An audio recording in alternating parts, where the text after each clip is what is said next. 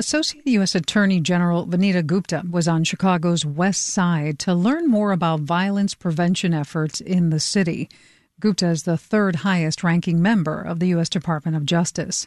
She also oversaw the 2017 investigation into the Chicago Police Department that found a pattern of racist and abusive policing. Gupta spoke with WBEZ's Patrick Smith at an anti violence office in the North Lawndale neighborhood just after Gupta heard from a roundtable of Chicago violence prevention leaders and researchers. Smith asked Gupta why she decided to visit the west side of the city.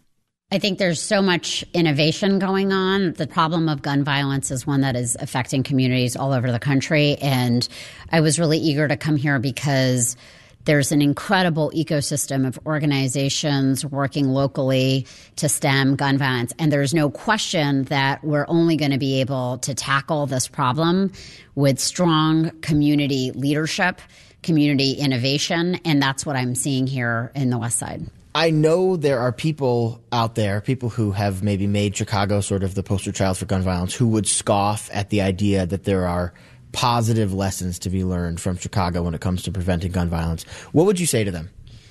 Look, I think that it's easy to be cynical. Uh, you know, there are a lot of cities around the country that are experiencing problems with gun violence, and I don't think we should just single out Chicago. And uh, I think the lesson of community violence intervention is that you give up on no one and that violence is preventable. Uh, and I have actually think this work is incredibly inspiring and hopeful. There's no question that we continue to see tragedies, but the last thing we can do in this moment is you know, throw our hands up and give up on any community.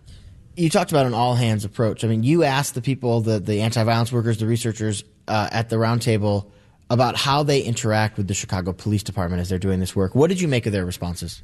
I thought they were really real. Uh, I was inspired to hear that the partnerships are strong. They're not perfect, uh, but that there's been tremendous buy-in kind of on both sides is what I'm hearing.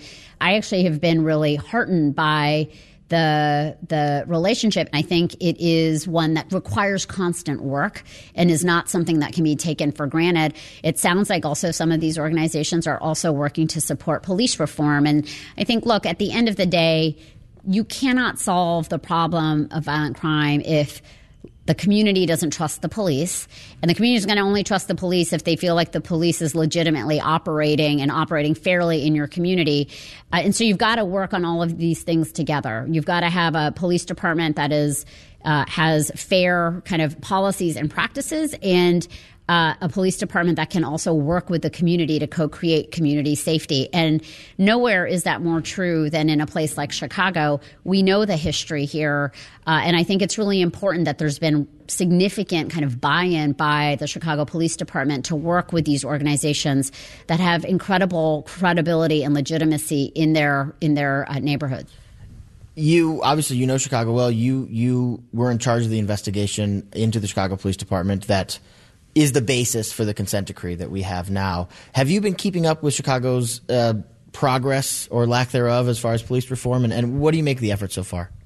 I hear anecdotally uh, about you know setbacks and progress. Uh, what I hear sounds like a lot of what I see in consent decrees in other parts of the country. This stuff takes time. I always say that uh, the culture change doesn't happen overnight.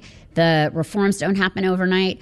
It always requires sustained commitment from city officials, from uh, police leaders, from community members. And the goal is to really keep at it because we have seen real transformation in police community relationships where there has been buy in and collaboration, but that's ultimately the only way that any of this is successful. Uh, and my hope is that we can see the city of Chicago really work through some entrenched problems and historical problems toward a better and safer uh, city. That was Associate U.S. Attorney General Vanita Gupta talking with WBEZ's Patrick Smith. This is WBEZ.